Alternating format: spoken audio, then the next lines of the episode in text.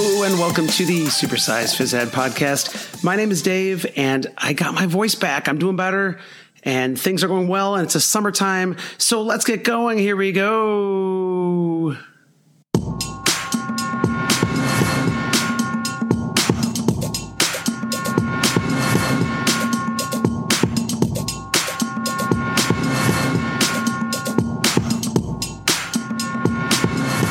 Welcome back, everybody. I'm so glad you're here. So, today I want to talk about something that I've been thinking about for a while now. Um, every time I go on, or most of the times I go on social media, I go on um, just any kind of the Facebook groups, things like that. I'm looking at all these cool games, and I think I've talked about this before, but um, large group teaching is just not like that. I mean, sometimes it is, but for the most part, large group teaching is not what you see on social media. It's not as easy, or well, maybe not easy, but it's not as basic as one class, one teacher inside. You know, the elements are perfect. There's no rain, there's no sun, there's no heat, there's no wind. There's, you know, just 20 or so kids in a perfect environment. And I'm not saying that to make fun of anybody. Trust me, I wish I had that. But I'm talking about large group teaching, especially outside, and what it's really like because I've seen some things even recently on again on a Facebook group thing that or post about somebody you know that wanted to maybe get into a large group situation, you know, 100 kids and a couple paras and and what would that be like and and I saw a lot of people respond by don't do it. That's not fair. That's not right. That's not legal. That's not okay, but it's the reality. Especially in Florida. Now I, I don't know everywhere in the United States, in the world. But in Florida, for the most part, you teach large groups and you teach outside if you're teaching elementary school.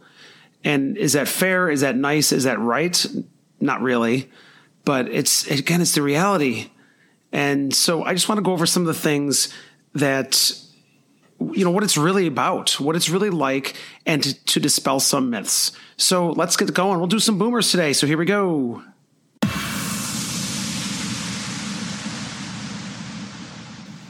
All right. So number one is just the way students come in, like instant activities. And I've seen things like, you know, people, teachers doing those handshakes with everybody and all that stuff. And, and kids, as soon as they come in, they start uh, doing different tag games, all sorts of things. I think that's awesome. And I, again, some of these things I wish I could do, but I have anywhere between four and five or a little bit more classes at a time with two paras. So what that means is I have a full pavilion. My pavilion's not that big. It's it's actually a lot smaller than one I had at my old school. It's an older pavilion, and the dots are about uh, they're at the most they're three feet away from each other apart. So my pavilion could fit about 125 or a little bit more students, and there's times when it is packed and is actually more than that. I have to add dots or there's some extra dots painted in the back. So you're talking usually anywhere between 100 and 100, I don't even know, 30, 35 kids. Um, now next year it's going to get a little bit smaller. Luckily, they're they're starting to uh, decrease the size of our school, but that's going to start with the kindergarten group and work its way up. So it's going to take you know a good five six years before we actually get to the levels that we should have. So when my students come in, they walk in to like one one class at a time. They walk to their color dots and they sit until the music begins. And I try to start on time. I absolutely, actually, this year I'm going to make it a point of starting on time.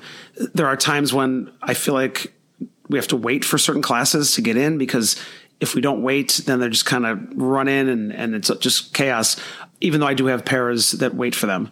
Um, so basically it's it's four or five classes coming in, getting on their dots, and then we get up and do a warm up activity. Usually it's a uh, an exercise routine with the older kids or the younger kids, and sometimes the the bigger kids. We do actually a lot of times we do music warm up.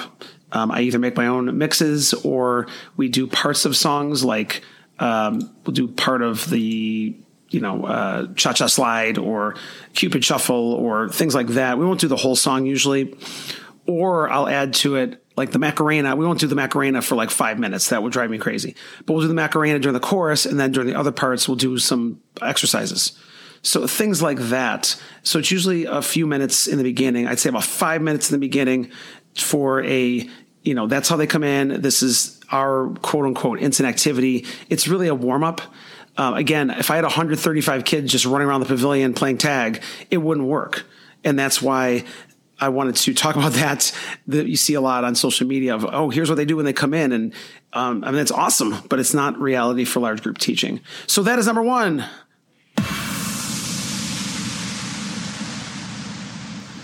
All right, number two is the questioning.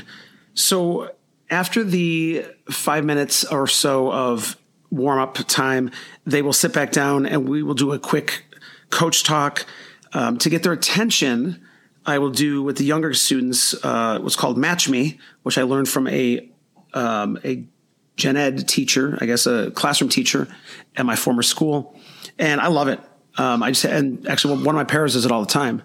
Uh, we'll just say Match Me, and we'll do a whatever bunny rabbit ears, and then we'll do Match Me and do a shark match me, cross your arms, funny, or something like that. And eventually, um, they we finish the match me where their hands are like folded or something, just where they're sitting nicely and ready to go. I also do power teaching, which I actually got away from last year, but I did the year before, and I'm going to bring it back this year, especially with the older students. Um, again, I did a whole podcast on power teaching um, a while ago, and there's also videos online, YouTube um, what they do is you'll say um, class, and they'll say yes, and then you could say like class, class, and they'll say yes, yes, and then that gets their attention, and then you could follow up with a, a large group question to set the day, set the the table for the day, basically the the intention for the day. And then you could say again in power teaching, they say um, they'll, they'll do like a clap and then say teach like a like teach, and then students will go, okay. And then they will turn and talk. Okay. So again, it's not always easy when you have 100 or so kids, and some students don't want to talk, and some students say they don't have partners. And so I just let them pair up or make a group of three or group of four for about a minute. And then we'll talk about the answers, and then we'll um, you know, get back to our dots and we'll get going because I don't want to waste time. We only have 40 minutes and I know most of you do as well around that time period. So I, what I structure it as is five minutes warm up, five minutes questioning.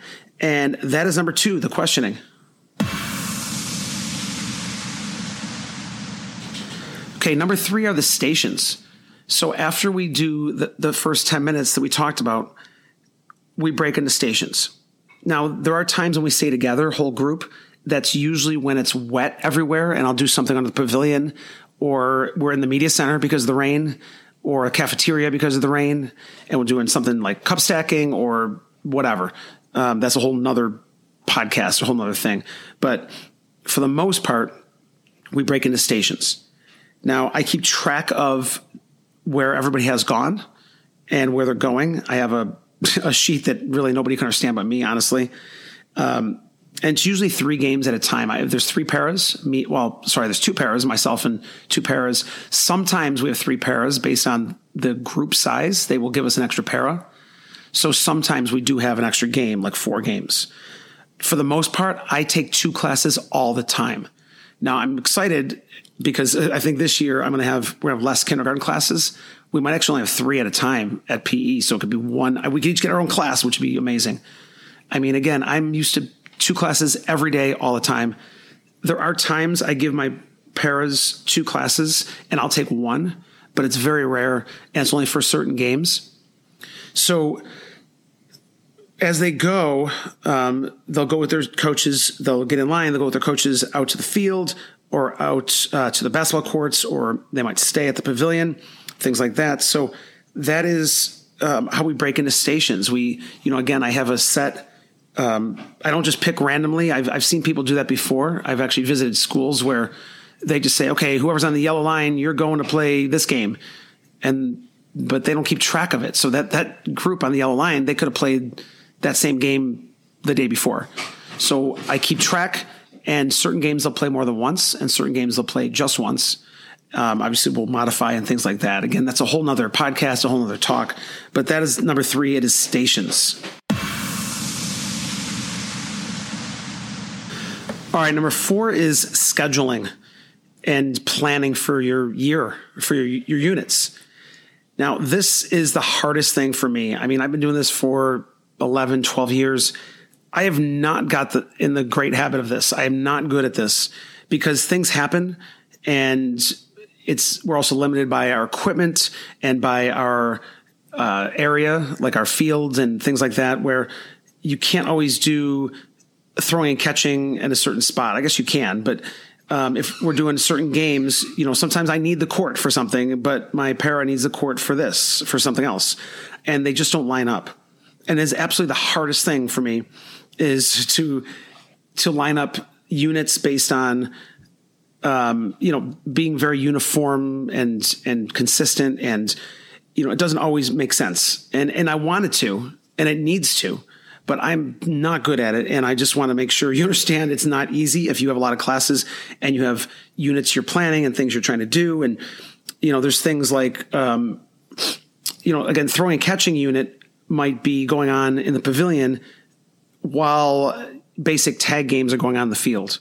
Now, I could do throwing catching in the field, but I also want to get them used to different activities, boundaries, things like that, like especially in the beginning of the year. So things don't always, to me, line up perfectly. And again, that's okay. You know, I again, my goal is to yes, it is absolutely perfect where we're doing throwing catching here, we're doing locomotor movements here, which would get old really fast if we had all sorts of places. To me, that that just would get old. We'd be doing invasion games in a certain spot. We'd be doing you know uh, strike and fielding games in a certain spot, which we kind of do way out in the field. That's where my kind of golf stations, baseball type stations, kickball. Um, that that works out a little bit, but some things just don't work. And I just want you to understand that it's not always perfect, and that's okay. And by the way, sometimes I'm not gonna, I'm not lying. Subs that when I say subs, I mean substitute teachers can dictate what you do. I mean, in my first year, I've, I've been at my current school two years. My first year, my one para retired, which by the way was a good thing. She, after she retired, though, it was we hired somebody and she didn't last very long. And then after that, it was a it was a rotating sub or subs all the rest of the school year. And some subs are really good, but sometimes they couldn't make it or whatever. And I had to make sure I planned around either a sub that we knew that could handle a group by themselves, or we just make them an extra warm body at a tag game or something. So you know, subs can really dictate your your units. I didn't finish a few units uh, my first year because of that. I just we, I couldn't trust any old sub to come in and teach a certain unit. But again, some subs I can or I could. Um, a lot of times things happen. Um, one time, one day we had a lockdown the whole day because a bobcat was in the area. I mean, you know, there's rain. We have rainy days. There's picture days and different themes where kids are dressed up or dressed down, um, where they just can't do certain activities because they're not wearing the right shoes or, or whatever. I know it's a whole nother debate, but and I did a podcast on that. But still, sometimes they, are really dressed up and the, parents don't want them to get all sweaty and whatever. So you have to be flexible. I guess that's the bottom line of, of, of scheduling. You have to be flexible, and I'll leave it there. All right, number five, I'm going to call this the end of class. Now, it doesn't mean there's, you know, myths and things like that about this, but I'm just going to tell you how I end the class because I do see a lot of really cool things. I've seen, and I used to do plickers. Um, I've done different, and I, I usually, in the past, I've done plickers in the media center with like large groups, and they each get a, each group gets a card and things like that. And so assessment is always difficult for large groups. Um, I do a lot of thumbs up, thumbs down, a lot of partner assessing or peer assessing, things like that. Okay, so it's not always easy to um, assess students. It's just not with with that many kids. I mean, again, I have sometimes fifty or more students by myself. So a lot of times I'll pose a big question and we'll do some things. You know, we'll we'll come together at the end, kind of deal um, at the end of class um, with a question they could think about, ponder. Again, thumbs up, thumbs down, or, or give me a you know one, two, three, or four, or there are times when I'll do like a four corners, like go to this corner. If you feel this way or you, you think that's the answer, go to this corner or whatever. So end of class, what we do is that is when they get drinks, and we definitely have a certain procedure for drinks. That's a whole again another thing I don't want to get into right now. It just it would take too long. But drinks, bathroom, and what we do is, um, and this really worked. I just started this. Um, my actually my first year, I, start, I started this at this school. Is they roll the dice at the end. We pick kids that have done a great job, or if it's their birthday or something, we'll let them roll a dice, and it's for points for their uh, the grade level to earn a certain thing like capture flag week or or uh, playground time or something like that. And you know they love that. I've also added a spinning wheel. So they that's like about usually once a month we'll pick i mean like best of the best behavior and awesomeness kids to spin the wheel for prizes points things like that. Um, they, they just love that. Um, sometimes we pick a mystery class. Usually we do mystery class monday where you know, there's five classes, and I'll let my one of my paras pick the class um, that's if they walk out quietly and they're doing a great job, they will earn extra points for their grade level. Things like that. That's that's like the last five minutes of class. So now let's get into our cowbell tip of the day. Let's go.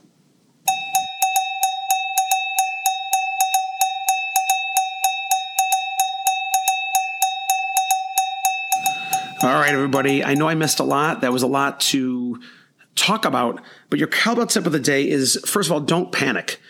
When I first got my teaching job, um, I've said this before, but I've I was a classroom teacher and I was offered this job. The the PE teacher quit over the, the summer, and my principal offered me the job, and I jumped at it. And then I realized, what am I getting myself into? You know, I had never done this before. I'd never taught these huge groups before outside PE. It was not easy at first, but it gets better. And I don't want you to panic. Don't be afraid of these kind of jobs, especially if it's something you really you're passionate about. Like I love this. I couldn't even imagine teaching one class at a time sometimes. It's just crazy to me. And even though it sounds great, and I'm sure it is, there are things you can do with large groups that you can't do with small groups. You know, I'll, I'll say like these big capture flag type games. I mean, you can do it with small groups, but it's so much cooler when it's big groups. You know, things like that. I, I just I, I, enjoy that. I enjoy these large uh, group exercise dance things that we do. I mean, if you if you haven't seen my recent one, I put on TikTok and I don't forget where else, but my uh, Instagram um, when we did Fireball. You know, I I work at the a local hockey arena and Pitbull was there not that long ago. And I, I was like, oh man, I got to play Fireball and there are some questionable parts of that song, but I just play part of it. But it is so cool to do that because they all yell out fireball at the same time. And um, I just think that's so cool. Um, you know, getting kids all like a hundred or so kids or more doing the same thing at the same time and having fun and, and just it's it's amazing. So don't panic, please. You're not alone. There are many, many teachers that do this, that teach large groups and, and they thrive and they love it. Like me, I love it and I think I do pretty well. So don't panic. You're not alone. Take small steps and keep learning. Keep listening to podcasts, hopefully like this. Keep reading books or, um, you know, going on social media, things like that for ideas. Okay. Always, you know, keep learning and don't panic. You're not alone. It'll be okay. Enjoy it. These are large groups. This is what it is. And that is your cowbell tip of the day.